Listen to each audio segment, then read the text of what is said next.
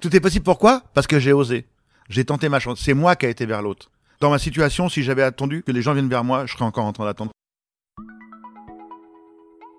Visez la lune, au pire vous atteindrez les étoiles, disait Oscar Wilde. Je suis Isabelle Layer, journaliste et artiste, qui croit fermement qu'agir pour atteindre ses rêves est le premier pas vers le bonheur.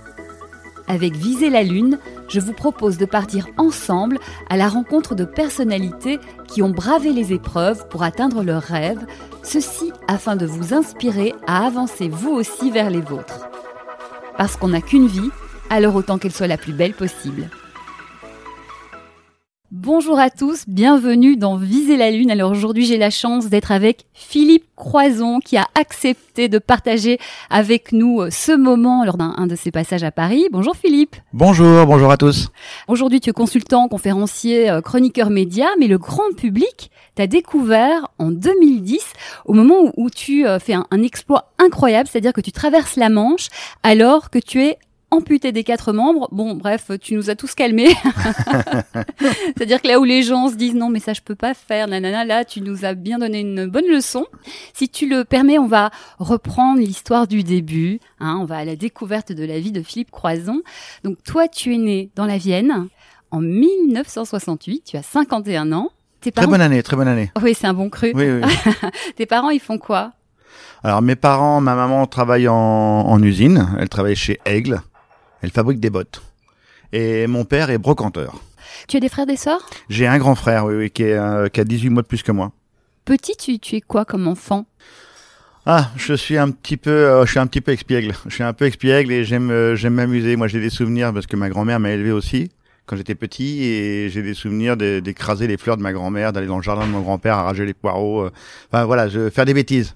Je dirais que ma grand-mère m'a élevé dans la rigueur et ma mère m'a élevé dans la bêtise.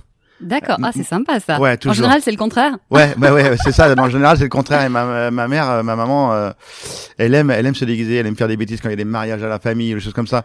Et donc, euh, depuis tout petit, j'ai toujours été déguisé, j'ai toujours fait des bêtises, mettre des perruques, faire des, voilà, faire le saltimbanque. J'ai toujours adoré ça, ouais. Tu dis ça avec un petit éclat dans l'œil, ça fait ah plaisir à voir. ouais, ouais, c'est, c'est du bonheur parce que j'ai, c'est des souvenirs d'enfance. Euh, ma grand-mère, pour moi, c'était mon, c'était mon rock, c'était mon pilier, ouais. Après l'accident, si je suis là aujourd'hui, je le dois aussi à une personne, c'est aussi ma grand-mère, ouais. Comment ça se fait que ta grand-mère euh, a pris autant de, place? Tes parents travaillaient beaucoup, c'est ça? Voilà, mes parents étaient, bon, déjà, ils ont été papa et maman très jeunes. Donc, euh, c'était un peu difficile dans ces années-là, et ma grand-mère m'a un petit peu pris sous son aile. C'est, c'est des souvenirs extraordinaires, c'est des souvenirs à la fois difficiles parce que chez ma grand-mère, il y avait rien, quoi. Il y avait pas de confort. C'était, il y avait un, un vieux poêle à bois et une fois que le poêle à bois était éteint, c'était fini. Donc on, dormait sur un gros édredon. Et quand ça gelait, ça gelait dans la chambre et dehors. quoi. c'était une vieille maison. Euh, moi, je me souviens que, je sais pas si on fait des anecdotes comme celle-là, mais quand je devais aller faire pipi, j'étais petit, ben, j'ouvrais la fenêtre. Je, je, voulais pas descendre jusqu'en bas parce qu'il faisait tellement froid. Je faisais pipi par la fenêtre. En bas, il y avait une espèce de, de truc en plastique et ça fait... Et ma grand-mère dit, t'es en train de faire pipi par la fenêtre Donc, voilà. Donc pas forcément beaucoup d'argent, mais une enfance heureuse. Ouais, ouais, quand même. Ouais, ouais, ouais. ouais. Tu avais des rêves petit? Est-ce que j'avais des rêves? J'en ai pas trop le souvenir parce que honnêtement, il y a des choses que je, que je me souviens et après on m'a rappelé pas mal de choses. Mais après l'accident, il y a eu euh, beaucoup de choses effacées. Donc euh, le disque dur a été un, peu un disque dur vierge après l'accident et il a fallu euh, qu'on me ramène les anecdotes qui sont revenues au fur et à mesure. Mais il a fallu qu'on me rappelle de beaucoup de choses. Tu voulais faire quoi comme métier? Tu sais ça? Ah mais moi ouais ouais je sais je, je voulais être menuisier et ébéniste. J'adorais le bois et ainsi de suite. Et à l'époque, malheureusement, on n'avait pas trop le choix. Tu sais, tu avais les concerts d'orientation, les trucs un peu bidons là, euh, qui, qui vous brisent une vie en rien de temps. Euh, on m'a dit, tu seras charcutier traiteur.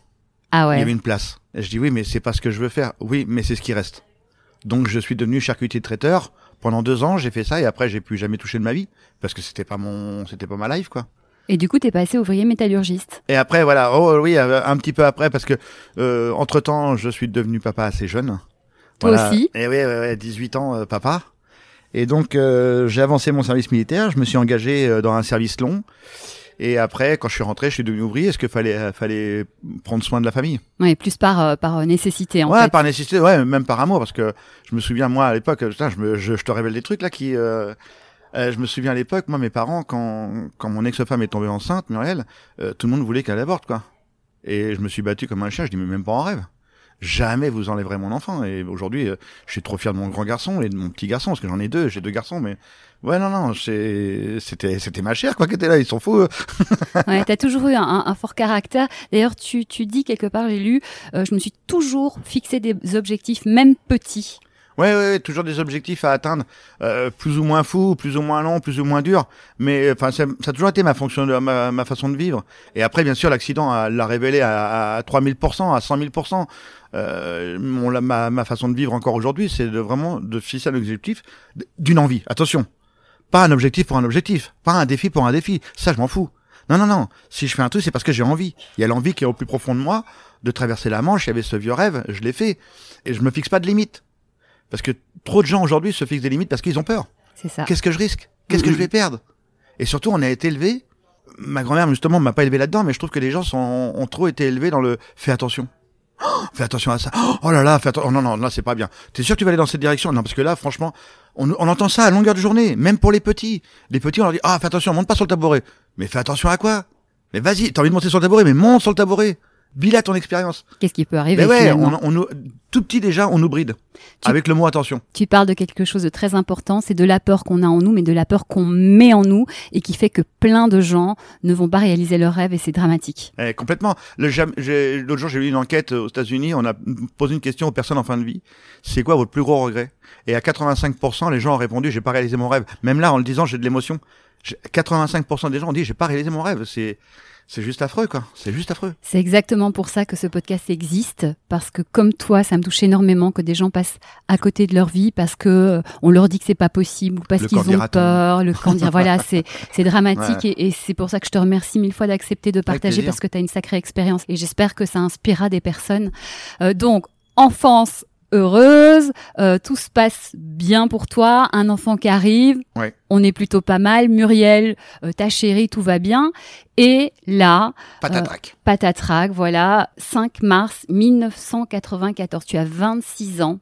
Oui. Tu es sur le toit de ta maison. Exactement. Je veux récupérer une antenne de télévision parce qu'un petit bébé va arriver. Grégory va naître euh, deux mois après et je me suis dit euh, on est trop petit, il faut déménager. Je trouve une maison un peu plus grande et il y a cette antenne sur le toit et j'ai voulu démonter. Et euh, je prends une échelle d'aluminium, je me corde à la cheminée, une grande maison tourangelle, vous voyez ces grandes maisons très très hautes avec ses toits en ardoise bien pointus là.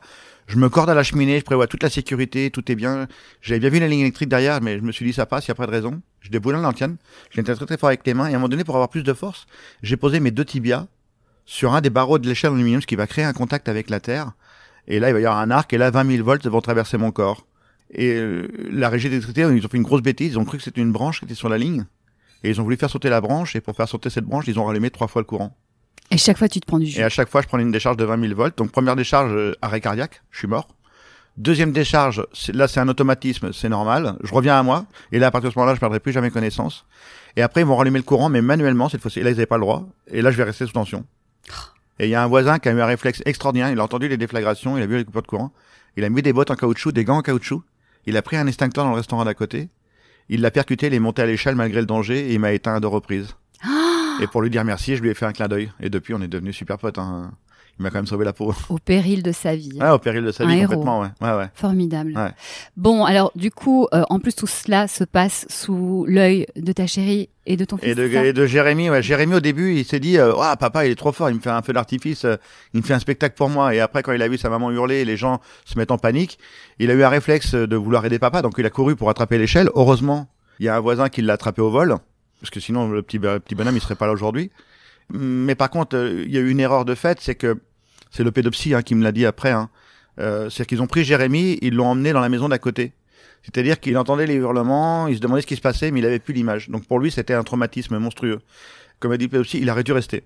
Oui. Il aurait dû rester, continuer à voir et qu'il participe. Et que peut-être qu'il aurait peut-être dans sa petite tête imaginé qu'il avait aidé son papa, qu'il aurait organisé des choses, mais être éloigné et juste entendre, c'était une catastrophe. C'est difficile de savoir ce qu'il faut faire sur Ouais, le c'est- moment. mais hein. bien sûr. Bon. Là aujourd'hui, avec le, le recul, c'est comme à chaque fois qu'il y a un drame avec du recul, on peut se dire oui, effectivement, on aurait mieux fait, mais C'est comme sur, ça. Sur le moment, sur l'instant T, ouais, c'est compliqué. Ouais. Donc tu dis même, euh, j'ai voulu mourir en fait. Après tu te réveilles, tu te rends compte Ouais. que tu n'as pas euh, plus de bras, plus de jambes.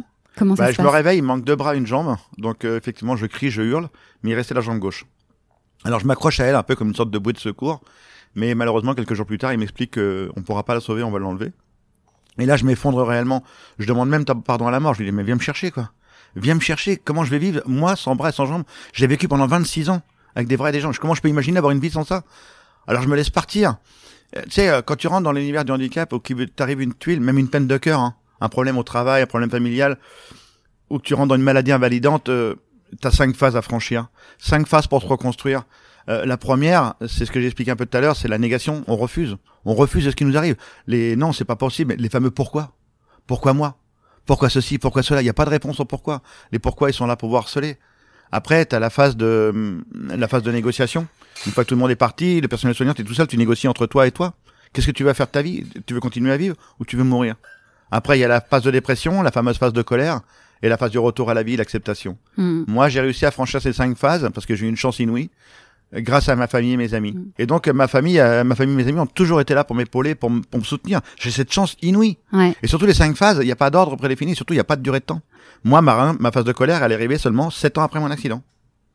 J'ai accepté beaucoup trop vite. C'est un oncle de mon ex-femme qui vient tenter sa chance lui aussi, parce que tout le monde avait tenté sa chance avec sa petite phrase pour essayer de me ramener à la vie. Mon père, ma mère, ma grand-mère, j'entendais personne, voulait mourir, ce qui était un réflexe normal et humain. Et c'est mon oncle qui me dit, écoute euh, Philippe, euh, moi j'ai perdu mon papa très jeune, toi t'es encore vivant. Il y a Jérémy qui t'attend. Ah. Et il continue, il y a Grégory aussi, parce que mon petit bébé, il est né deux mois après l'accident? Quand je me réveille une nouvelle fois, deux mois après mon accident, je reviens au monde. Et mon petit bébé est né en même temps que moi. Et il me dit, la phrase qui va me réveiller, il me dit, tu crois pas que ce serait bien que tu sois là pour les guider sur le chemin de la vie, tes deux garçons? Et, euh, pardon. Et, euh, la moutarde monte. Mais, euh, et là, j'ai décidé de vivre. Hmm. J'ai décidé de me battre, ouais. Tu viens de dire, mon petit bébé est né en même temps que moi. Ouais. Donc ta nouvelle vie commence à ce moment-là. Ah bah oui, l'ancien personnage, il est malheureusement, il est pas malheureusement, euh, oui et non, enfin, il n'existe plus quoi. Il n'existe plus. Il est mort le 5 mars 94 et il y en a un nouveau qui est né deux mois plus tard et euh, celui-là, il a fallu le construire pendant des pendant des années. Euh, pratiquement dix ans, ouais. dix ans de reconstruction. Ouais. J'ai lu quelque part que tu, tu disais, euh, oui, moi je voulais mourir, mais autour de moi, certaines personnes pensaient que ça aurait été mieux que tu meurs. Ah ouais, après c'est les mauvaises langues, enfin les, les, les oiseaux de mauvais augure.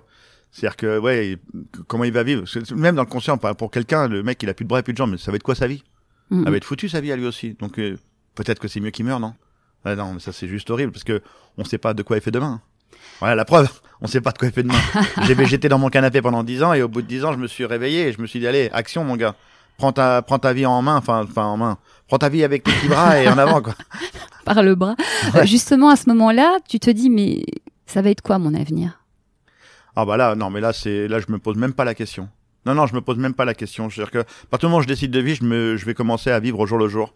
C'est-à-dire que, ok, étape par étape. Déjà, quand mon père vient me voir derrière la vitre stérile, euh, je lui ai dit, papa, renseigne-toi, je veux les meilleurs spécialistes sur les prothèses. Euh, ça y est, j'étais parti, j'étais à fond. Ah. J'avais vu un ancien pilote de Formule 1, Philippe Streff, tétraplégique, qui conduit une voiture. Papa, je pourrais reconduire. Voilà, il me fallait une tonne d'informations.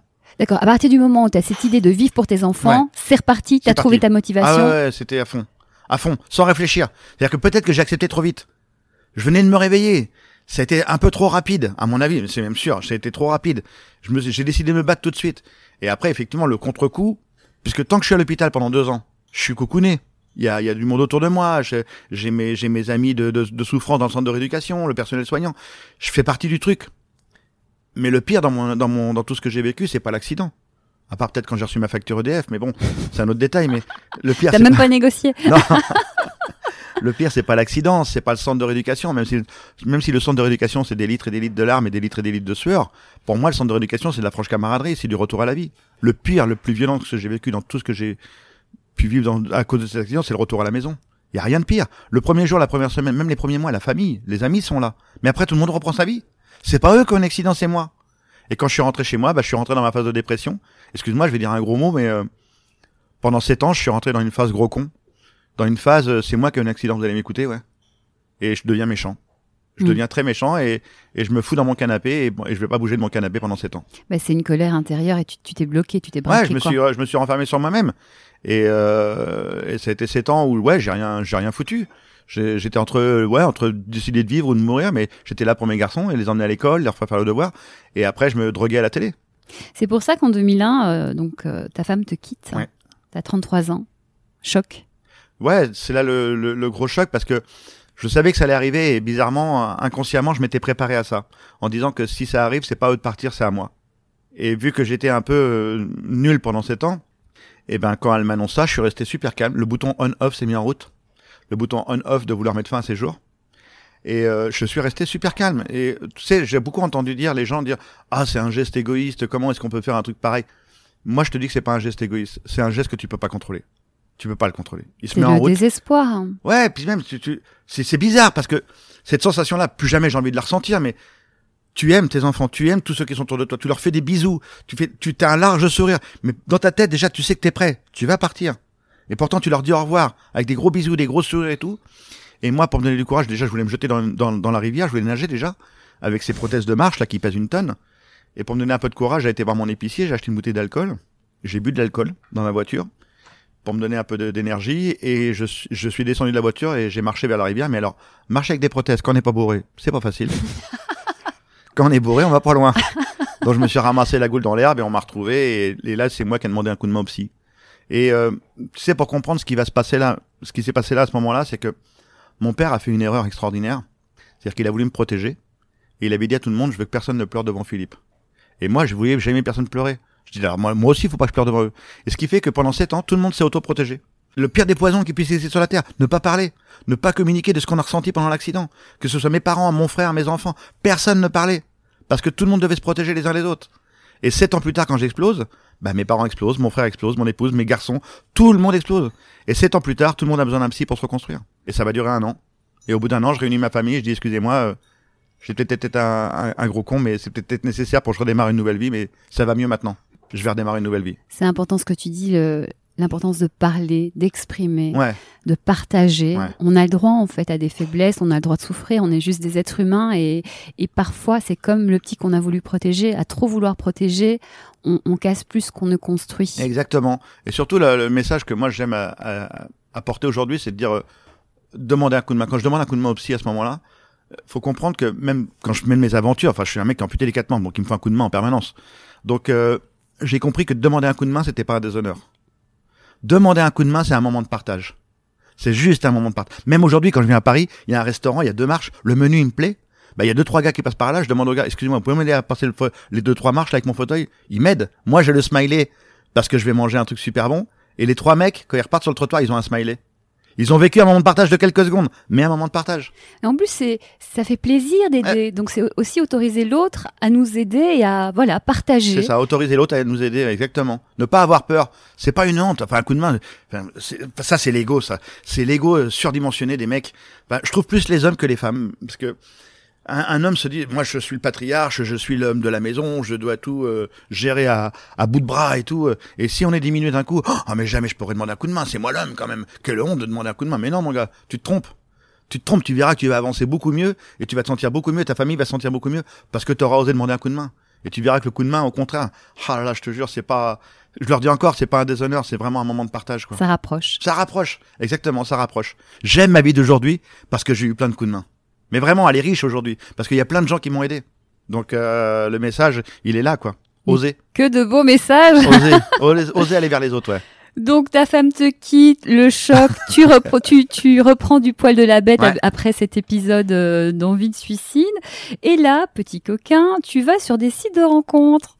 Ouais. Trois ans après ma séparation, je dis ah j'en ai marre, je peux pas vivre tout seul moi. J'ai envie d'aimer et de me sentir aimé à nouveau. Alors effectivement, je vais sur un site de rencontre, il y a Internet, c'est génial. Bon, j'ai mis une photo, mais avec ma tête. Hein. J'ai pas tout, euh, tout dévoilé tout de suite. Et effectivement, je discutais avec les dames et elles me disaient, ouais, t'es un mec sympa, qu'est-ce qu'on rigole bien, j'adore ta philosophie de vie, j'aime bien comment tu parles des enfants. Et au bout de trois ou quatre semaines, t'étais la dame qui me disait, eh, si on se rencontrait.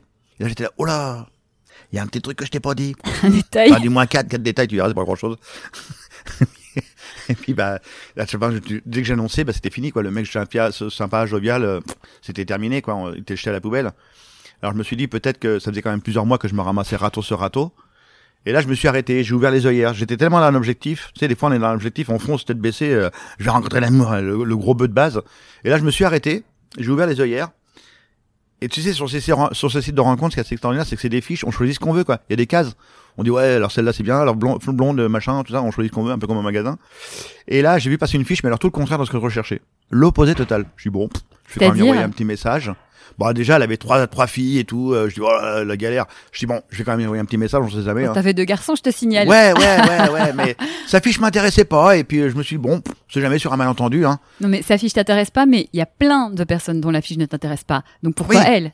Ah, mais parce que je sais pas, le, le destin.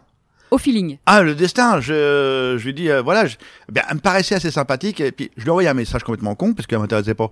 Je lui ai dit, ça répond à ça, mon pote, t'es le roi du monde, hein. Je lui ai marqué, écoute, comme tu le vois sur la photo, j'ai les cheveux dans le vent, mais le vent était trop fort, je les ai pas retrouvés. Faut savoir que, en plus d'être amputé des quatre membres, j'ai pas de cheveux, donc, euh, Là, t'avais mis une photo amputée des quatre ouais. membres? Non, Ouais. non, non, Ah non, non, toujours non, pas. toujours la tête.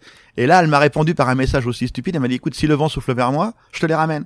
Oh. Et j'ai dit, elle a la même humour que moi, je dis, je vais lui envoyer un mail. Et là, je lui ai envoyé un mail, l'accident, le truc et tout, et en panique, elle m'a dit, je cherche juste des amis. Folle, la guêpe. bah ouais.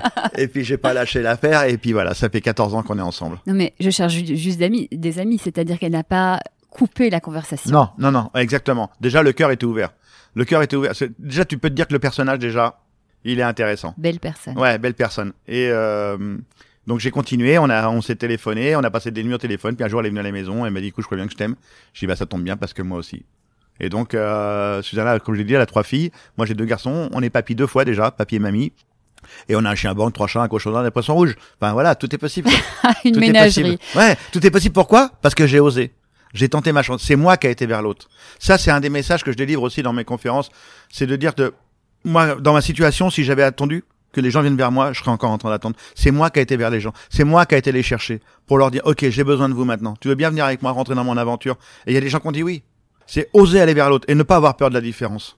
Pour en revenir à Susanna, vraiment, on peut lui, lui faire un beau clin d'œil parce que tu le dis d'ailleurs, euh, je vois sur Twitter, euh, euh, les aidants. C'est Mm. quelqu'un qui t'a vraiment accompagné et qui t'accompagne encore euh, évidemment. Tu dis, bah, si elle n'avait pas été là, je ne serais pas l'homme que je suis aujourd'hui. Ah, mais c'est même sûr et certain. C'est même sûr et certain. Elle m'a offert sa vie pour que je puisse réaliser mes rêves. Je vous l'ai dit, il y a cinq enfants et le plus gros bébé de la famille, c'est moi. Et le plus gros bébé de la famille, il a une idée complètement dingue. C'est de très vouloir traverser la Manche à la nage. Et je sais pas nager. Je suis gras comme un lardon. J'ai jamais fait sport de ma vie. J'ai 40 ans. Et on part tous les deux dans cette aventure complètement dingue. Et euh, jusqu'à dernièrement, jusqu'à temps qu'elle écrive son livre, ce qui a un peu sauvé notre couple, pour être honnête, on s'était un peu perdu dans toutes ces aventures, surtout elle, parce qu'elle a tout donné. Et bizarrement, un, un, aidé se rend plus compte de ce que fait l'aidant. Et il en demande davantage. Toujours. Et encore plus. Et encore plus. Et vu que l'aidant, ben, il, il aime, il aime la personne qui l'aide au- automatiquement, que ce soit un papa, une maman ou euh, des enfants qui aident leurs parents, c'est par amour. Eh bien, je me rendais plus compte de ce qu'elle était en train de faire. Et j'en demandais davantage à chaque fois. Et elle était en train de se fatiguer. Bah, et elle ça va plus que soin de dans sa un santé. sens. Eh ouais, ça va que dans un sens, exactement. Et elle a écrit ce livre dernièrement, Ma vie pour deux, dans l'ombre du héros, une femme. Et elle me l'a fait lire et je me suis pris une grosse claque en disant, je vais demander pardon. Je dis, excuse-moi, je dis, c'est vrai que j'ai pas fait attention à toi. Et là où elle a eu beaucoup de souffrance aussi, Susanna, c'est que très souvent, quand on rencontre de la famille ou des amis, les gens, la première question, c'est comment il va Philippe? Elle Et comment elle va, pas. Susanna? Mm. Comment elle va? Personne lui pose la question. Et ça, on pose la question à tous les aidants. Et tous les ans, c'est la même chose. C'est comment il va l'aider. Mais l'aidant, lui, comment il va Mm. c'est que l'espérance de vie d'un aidant, il est 15 ans inférieur à la moyenne nationale. Tellement ils sont fatigués, usés par le fait d'être, d'être, aidant. Et Susanna ne savait pas qu'elle était aidante parce que tout ce qu'elle faisait, elle faisait par amour. Mm. C'est en écrivant ce livre qu'elle a découvert le monde des aidants. Elle savait pas. Tu dis, euh, quelque part, elle sacrifie sa vie pour la tienne? Ah mais complètement. Complètement. Euh, même le- même les, les, les enfants on, on, on en pâtit un petit peu parce que pendant 5 ans, c'était de l'entraînement de haut niveau. C'était 35 heures de natation par semaine. Donc euh, Susanna est toujours à mes côtés. Elle fait que ça. Elle travaille pas à côté. Elle Euh, fait que ça. si, de temps en temps. Alors après, elle rentrait le soir et elle allait faire 2-3 heures de ménage pour faire vivre la popote, quoi. En plus. En plus, ouais, ouais, c'est. euh, non, non, mais elle se rend- on se rend pas compte. En fin de compte, le héros dans cette histoire-là, s'il doit y avoir un héros, c'est pas moi. Oui, c'est Moi, j'ai nagé, hein. Moi, j'ai nagé. c'est elle qui mérite la Légion Ah ouais, d'honneur. Tu vas me la retirer ou me la lui donner, s'il te plaît. Non, non, mais c'est vrai. Hein. Et donc justement, tu parles de ça, elle t'entraîne parce que tout à coup, tu te dis, je vais traverser la Manche à la nage. Alors tout à coup, pas tout à fait, puisque l'idée, tu l'as bien avant. Oui, sur mon lit d'hôpital. Quand je me réveille, je demande à une infirmière, euh, quelques jours plus tard, hein, quand j'ai l'autorisation, d'allumer la télévision. Et on est un vendredi soir, je regarde Thalassa, et je vois une jeune fille traverser la Manche à la nage. C'est la première chose que je vois. Marion Hans, elle avait 17 ans, elle avait fait une première tentative à l'âge de 16 ans qui avait échoué. Elle était revenue un an après, cette gamine, pour traverser la Manche. Et moi, je connais pas encore le phénomène du dépassement de soi. J'ai pas encore été en centre de rééducation. Et je vois cette fille qui se bat contre les éléments, et je pense qu'à ce moment-là, j'étais tellement capté par les images à la télé, de ce dépassement de soi extraordinaire de la traversée de la Manche, que j'ai oublié. J'ai oublié qu'on m'avait enlevé mes bras et mes jambes. Et je suis capté par la télé, je fais waouh, Pourquoi pas moi un jour? Pourquoi moi je traverserai pas la Manche à la nage Et ça y est. En général, quand un petit truc comme ça rentre dans ma tête, ça, ça ressort pas. Et dix ans plus tard, on commence les entraînements. Et j'en ai parlé hein, comme ça à ma famille et mes amis. Pendant dix ans, j'en ai parlé. Pas un truc qui me harcelait. J'en parlais comme ça sporadiquement de temps en temps. Mais personne voulait me croire. Je me souviens une fois, j'avais dit à mon père, on était à Noirmoutier, sur le port de l'Herbaudière, j'ai dit à papa, un jour je traverserai la Manche à la nage. Et mon père, il m'a pas répondu cette journée-là. Mais j'ai vu dans ses yeux, il s'est dit, oh merde. Il a pas que les vrais légendes qui ont cramé, lui. Il a dû avoir un court-circuit dans le cerveau, qu'est-ce qu'il est en train de me dire? Et donc, personne voulait me croire. Jusqu'à temps que Susanna arrive et qu'elle me donne son énergie pour y aller. Elle m'a dit oui. D'accord. Elle t'entraîne à fond et tu réussis ce défi incroyable. Là, Et on réussit ce défi incroyable. Ouais. Et puis, euh, j'ai lu à un moment, il y a trois dauphins qui t'accompagnent. Petite Ouais, ça, anecdote c'est- trop ouais, mignonne. Mais c'est un truc de fou. Enfin, je veux pas dire qu'il y a un truc extra lucide, j'en sais rien, mais même les pêcheurs anglais qui m'accompagnent avec le bateau, il y a l'huissier, il y a le médecin, il y a les deux nageurs longue distance, Arnaud et Jacques. Enfin, tout le monde est à bord du bateau. Et là, en plein milieu de la Manche, je suis malade, j'avais une grosse tasse d'eau de mer, je suis en train de vomir et tout, je suis vraiment pas bien. Je suis à la ramasse totale, je suis à la limite d'arrêter. Mes pulsations cardiaques ralentissent à une vitesse incroyable. Et là, il y a qua- quatre dauphins qui arrivent et qui se mettent à côté de moi et qui nagent. Et là, euh, bah, mon énergie repart comme une balle. Déjà, moi, je veux pas me décevoir. Je veux pas décevoir mon équipe. Je veux pas décevoir tous ceux qui m'ont accordé leur confiance. Et là, mon énergie remonte à 1000% et je repars comme un fou, quoi. Et les pêcheurs anglais ont dit, mais on n'a jamais vu des dauphins dans la Manche accompagner un nageur, quoi. Donc, euh, certainement le coup du destin. Et c'est vrai qu'il y a, y a aussi un coup de, quand j'ai relié les cinq continents à la nage, euh, faut savoir qu'à chaque fois qu'on arrive, il y a tempête et tout. En mer Rouge, il y a la tempête. À Gibraltar, il y a la tempête. Et il y a un jour qui est donné pour partir. Et à chaque fois qu'on pose le cul dans l'eau, il y a pétole. Pour ceux qui connaissent pas ce terme-là, pétole, ça veut dire qu'il n'y a plus un pet devant. Et la mer devient plate. Donc, c'est cool pour toi. Pour les cinq continents, à chaque fois que j'ai posé mon cul dans l'eau, la mer devenait plate. C'est pas dur, à un moment donné, quand on traverse la mer Rouge, il y a Arnaud, il m'appelle Moïse. Il dit, c'est Moïse, cet homme-là. Donc, si vous avez besoin de temps calme, vous appelez Philippe Poison, il vous arrange ça. Avec une bassine pour mettre le cul dedans, quand même, parce que sinon, ça marche pas. Donc, tu es aidé euh, par Susanna, par euh, la famille, par les éléments et aussi financièrement, puisque ça coûte euh, de l'argent, les prothèses créées spécialement bras, ouais. pour toi. C'est qui t'aide financièrement comme ça? Bah, faut trouver des partenaires, faut trouver des sponsors. euh, c'est, le nerf de la guerre à chaque fois. C'est ce qui est le plus dur dans toutes les aventures, hein, c'est trouver des financements. C'est, c'est la croix à la bannière. Alors que quand t'es pas connu, c'est encore pire. La Manche, personne ne me connaissait. La Manche, c'était un budget de 40 000 euros. Donc, euh, parce qu'il fallait fabriquer des prothèses. Il y a des ingénieurs. Un jeu de prothèses, en tout en carbone et en titane, c'est 12 000 euros. Donc, il fallait deux jeux. Plus après les entraînements dans le nord, dans le sud, l'allocation du bateau de chez les Anglais, c'est 5 000 euros pour traverser la Manche. Et après, euh, bah, quand on part sur les cinq continents, là, c'est des budgets, ça devient complètement dingue. Donc, tu convaincs les partenaires parce Voilà. que c'est ta force de conviction. Mais tu tu sais crois. que j'ai jamais eu un partenaire avec un mail et un coup de téléphone. J'en ai envoyé des milliers, hein. Des coups de téléphone, des mails, j'en ai envoyé des milliers. J'ai jamais eu un partenaire et avec, par un mail et un coup de téléphone. À chaque fois que j'ai eu un partenaire, c'est quand je suis rentré dans son bureau. Le vivre ensemble, le contact humain. Et lui dire, lui vendre mon aventure, lui vendre la traversée de la Manche à la nage. Lui dire que c'est mon rêve. Et que quand je vais être malade, c'est son équipe, c'est lui. C'est la confiance qu'il m'a accordée qui va me porter. Et c'est comme ça que j'ai, à chaque fois que j'ai mes partenaires. Mais tu forces les portes ou tu arrives à avoir des rendez-vous quand même Hein, Des fois, je force les portes. Des Avec fois, je force le destin. Des fois, mon plus gros partenaire sur le Dakar, par exemple, j'ai regardé où il était. Et moi, je suis à une heure et demie de TGV de Paris et j'ai vite pris le bon TGV avec le, mon dossier sous le bras. Ce monsieur, il arrivait à l'hôtel de ville de Paris. J'ai surveillé, j'ai vu sa photo. Et quand je l'ai vu arriver, j'ai foncé sur lui avec mon fauteuil roulant. J'ai dit, voilà, je vais faire le Dakar. Vous voulez bien être partenaire? Il a été choqué. Il m'a dit, mais c'est quoi cette histoire? Enfin, je, je dis, bah, prenez le dossier. Il dit, je prends le dossier. Il m'a rappelé euh, une semaine après. Il dit, on a rendez-vous dans trois semaines. Et c'était le partenaire premium.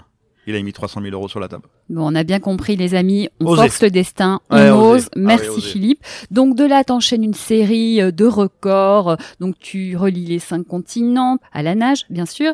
Record de plongée euh, dans la, la piscine la plus profonde du monde à 33 mètres. Le Dakar, euh, t'as plein de galères, mais tu vas jusqu'au bout. On Euh, lâche pas. Donc en fait, ok, c'est génial, c'est merveilleux, félicitations. Mais moi, la question quand même que je me pose, c'est après quoi tu cours en fait Qui tu, qui tu veux impressionner? Qu'est-ce que tu veux prouver? Personne. Mais vraiment personne. Je veux pas, je veux pas, je veux impressionner personne. Je fais parce que j'ai envie. Mais ça s'arrête tout à un moment, tu vois ce que Mais je là, veux c'est dire? ça y est, c'est en ce moment, c'est arrêté. Enfin, tu vois, j'ai j'ai eu envie de. bah, Après, après la Manche, effectivement, j'ai continué la natation parce que je voulais pas me séparer de mon équipe. J'allais retourner dans mon canapé. Pour être honnête, la Manche, quand je l'ai terminée, j'étais à la fois heureux et à la fois déçu. C'était fini. Tout Oui. le monde retient la traversée de la Manche, mais moi, le plus beau, c'est les deux ans d'entraînement. C'est les deux ans que j'ai vécu avec mon équipe qui m'ont transformé. Ça, ça, c'est le plus beau. Il y a rien de plus magnifique que ça. Et là, on avait fini. On avait réussi. J'allais rentrer chez moi. C'était terminé. Et je suis parti dans le délire de vouloir relier les cinq continents et de continuer avec Mhm. l'équipe. Donc voilà. Et après, c'est c'est Susanna qui m'a dit après les cinq continents, tu arrêtes. Je suis fatigué. Tu me demandes plus.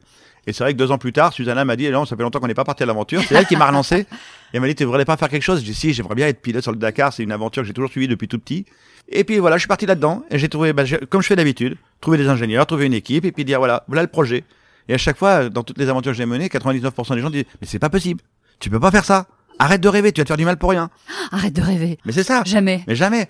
Et donc, euh, je le fais pas par, pour impressionner qui, quoi- qui que ce soit. Je le fais parce que j'ai juste envie. C'est tout. Mais je comprends en fait. Le truc, c'est que quand on a un objectif, c'est quelque chose qui nous motive, qui nous donne de la force. Ouais, ça et une fois, qu'on, une fois qu'on l'a réalisé, qu'est-ce qu'il y a derrière? Eh ben en fait, s'il n'y a pas un autre objectif, Ah, il y a- on qu'il y a essaie, bah, c'est ce que je disais tout à l'heure. Moi, je, ma vie aujourd'hui, elle fonctionne comme ça, par objectif à atteindre. Bah, j'ai besoin d'un objectif pour continuer à vivre, sinon je vais retourner dans mon canapé.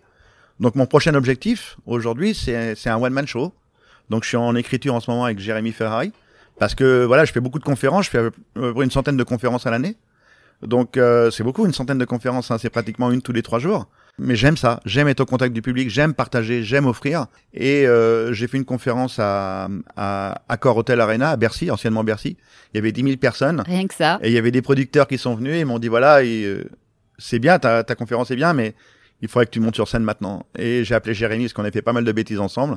Et Jérémy m'a dit mais tu sais que j'y ai pensé aussi. Et voilà, on est dans l'écriture. Ce sera pour l'automne 2020. Je me rappelle de vous avoir vu il y a très longtemps avec Jérémy Ferrari, c'était l'émission On demande qu'à en rire, un Ouais. spécial. Tu es sur scène avec lui, il te fait tu veux du chocolat, tu fais oui, et il te fait ah, pas de bras, pas de chocolat. Exactement. Mort de rire. Là, je dis ce gars, il a un super humour. Et d'ailleurs, c'est le titre d'un des livres que tu as écrit, Pas de bras, pas de chocolat, c'est en 2017. Mm. Tu as écrit pas mal de bouquins. Euh, finalement, euh, le fait que tu fasses tous ces exploits sportifs, les, les médias se sont intéressés à toi. Donc, tu t'es retrouvé dans les télés comme chroniqueur, comme consultant. Tu as même fait du cinéma où tu as participé au film Tête d'emploi avec Dubosc, Les Vestiaires sur France 2. Plein de distinctions, chevalier de la Légion d'honneur remis par Nicolas Sarkozy en 2011, personnalité de l'année en 2011 également, 2017 optimiste de l'année et j'en passe beaucoup, beaucoup, beaucoup. Euh, ça te fait quoi, toutes ces récompenses, toutes ces valorisations? Euh, alors, il y en a une qui m'a beaucoup touché, c'est celle de la Légion d'honneur.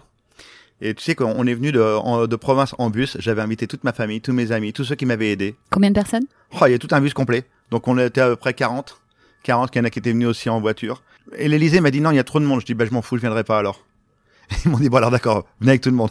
Et on était, on est parti de chez nous, de, la- de la province. Il y avait un ami qui jouait de l'accordéon dans le, dans le bus, ainsi de suite. On est arrivé en jouant de l'accordéon dans la cour.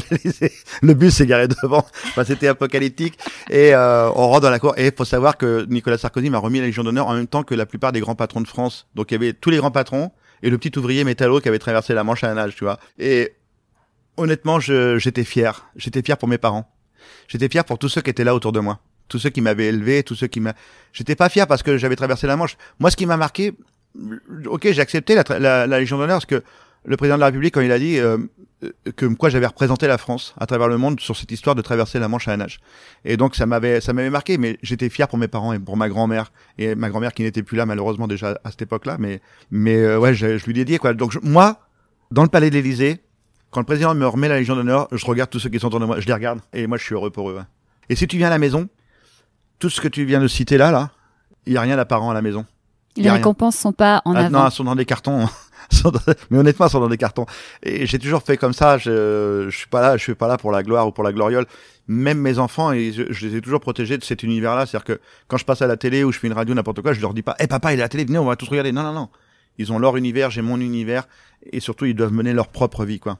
C'est ça, tu ne prends pas toute la place. Non, surtout pas. L'idée, c'est que tout le monde puisse euh, prendre sa Ah, place. exactement, tout euh, le monde doit s'épanouir.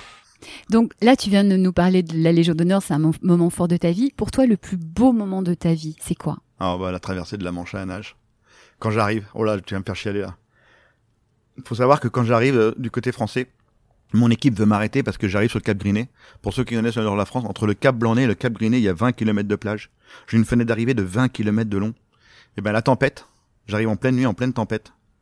Euh, et là, j'arrive sur le Cap Griné, en plein sur la falaise, en plein dans les roches, quoi. Et là, euh, l'huissier à bord du bateau est en panique totale, il veut pas que je continue, le docteur non plus. Et l'équipe me dit, il faut que t'arrêtes. Et je venais de nager 38 km. J'étais à 800 mètres des côtes françaises. J'étais à 800 mètres de mon changement de vie. Et je dis, mais jamais vous m'arrêterez. Jamais. Et ça hurle, hein, parce qu'il y a du vent, il y a des vagues. Je suis dans des creux de 1 mètre, 1 mètre 50, c'est grand n'importe quoi. Et là, euh, Valérie, mon entraîneur, comprend que ça part en sucette. Elle me dit, alors nage le plus vite possible. Jacques se jette à l'eau. Arnaud se jette à l'eau, un à ma droite, un à ma gauche. L'huissier monte une petite embarcation à deux balles avec un des deux pêcheurs et on fonce sur le cap Griné. J'atteins mon objectif, je me pose le cul sur les roches. Il y a là, il y a une grosse vague qui me propulse dans les roches. Jacques et Arnaud me tirent vite fait pour me sauver de là. Et faut savoir que quand j'ai traversé, il y a toute ma famille, mes amis qui sont venus. Il y avait plus d'une centaine de personnes qui sont là. Et quand on a quitté les côtes anglaises, on est 12 nageurs à avoir quitté les côtes anglaises cette journée-là. On est quatre à avoir réussi sur les 12. Trois valides et moi. Et moi, je suis arrivé à droite du Cap Griné. Et puis, en même temps que moi, à 21h26, il y a un valide, un qui est arrivé à gauche du Cap Griné. Bah, toute ma famille, mes amis, tous ceux qui avaient fait le voyage, ils ont tous couru à gauche du Cap Griné, à l'envers de là où j'étais. tous, sauf deux. Mes deux garçons. C'est mes deux garçons qui m'ont trouvé après la traversée de la Manche à la nage. Ah. T'imagines qu'après 13h26 minutes de nage, tu entends papa en haut de la falaise, tu les vois pas parce qu'il fait trop noir.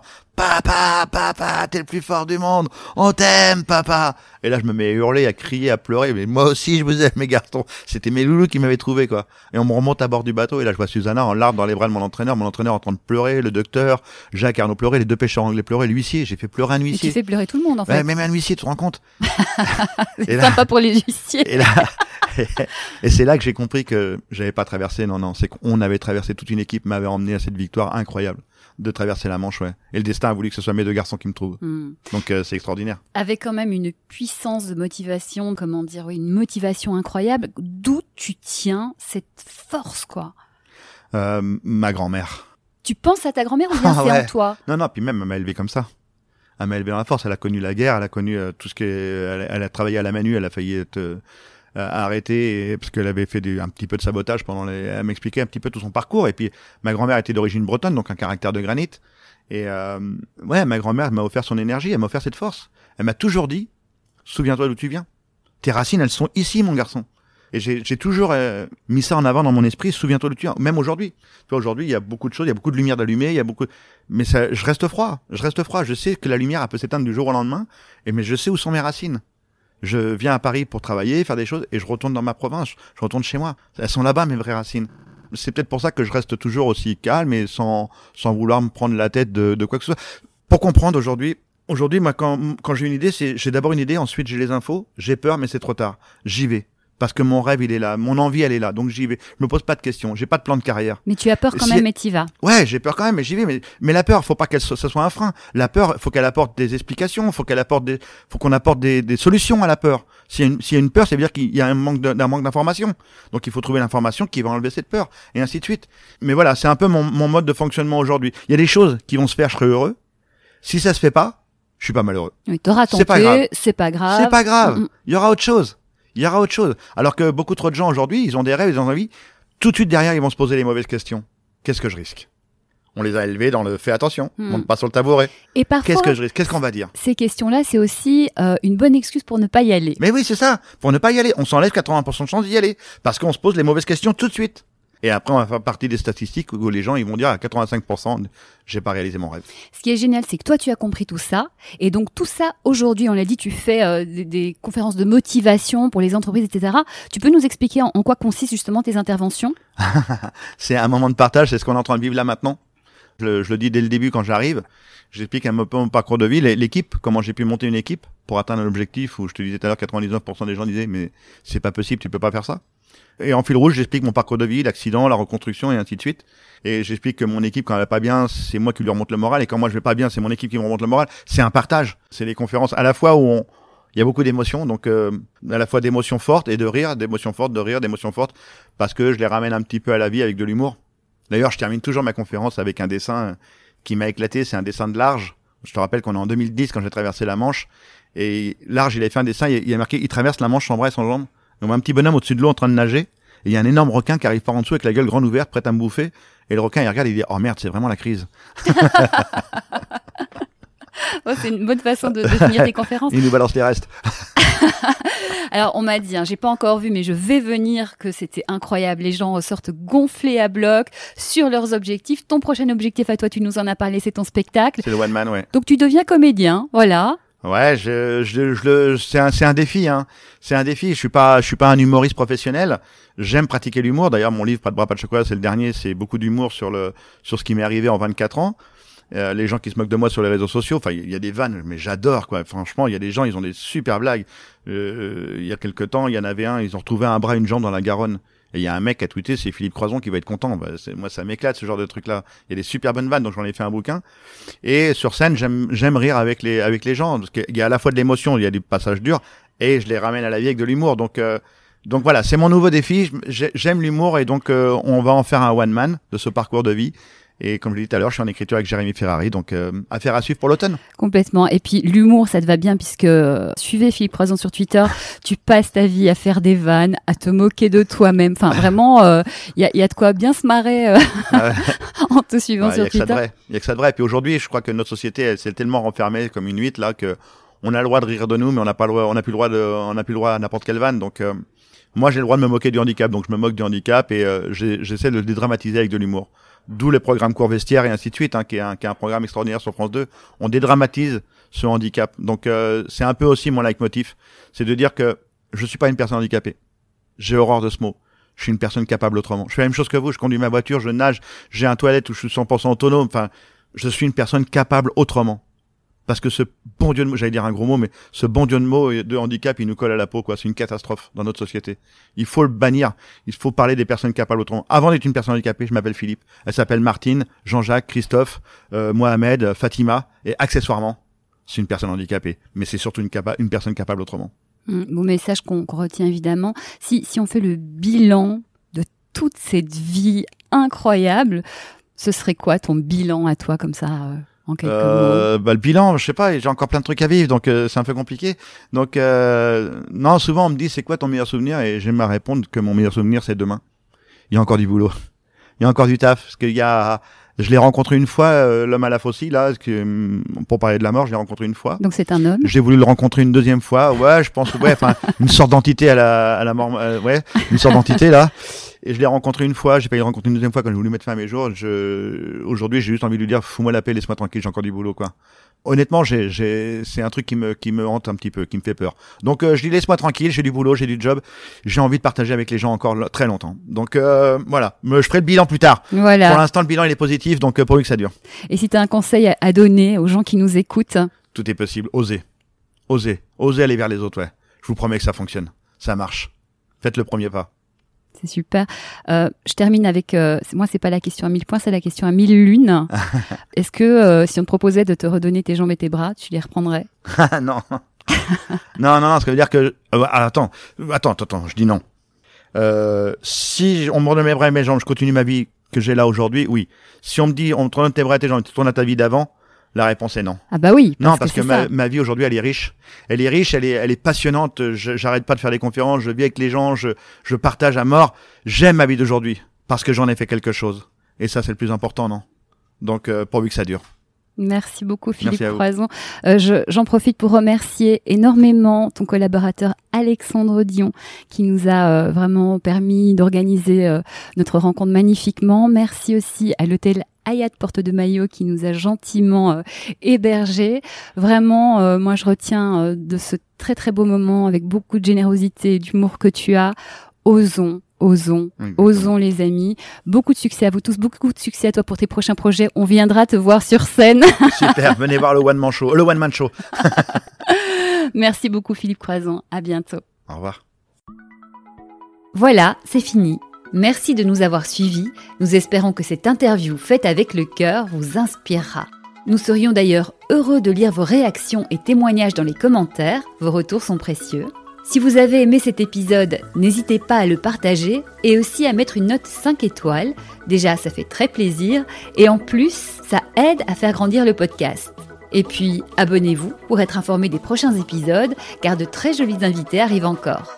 Soyez heureux et continuez à viser la Lune car c'est dans cette direction que vous rencontrerez vos rêves. Je vous embrasse et je vous dis à très vite.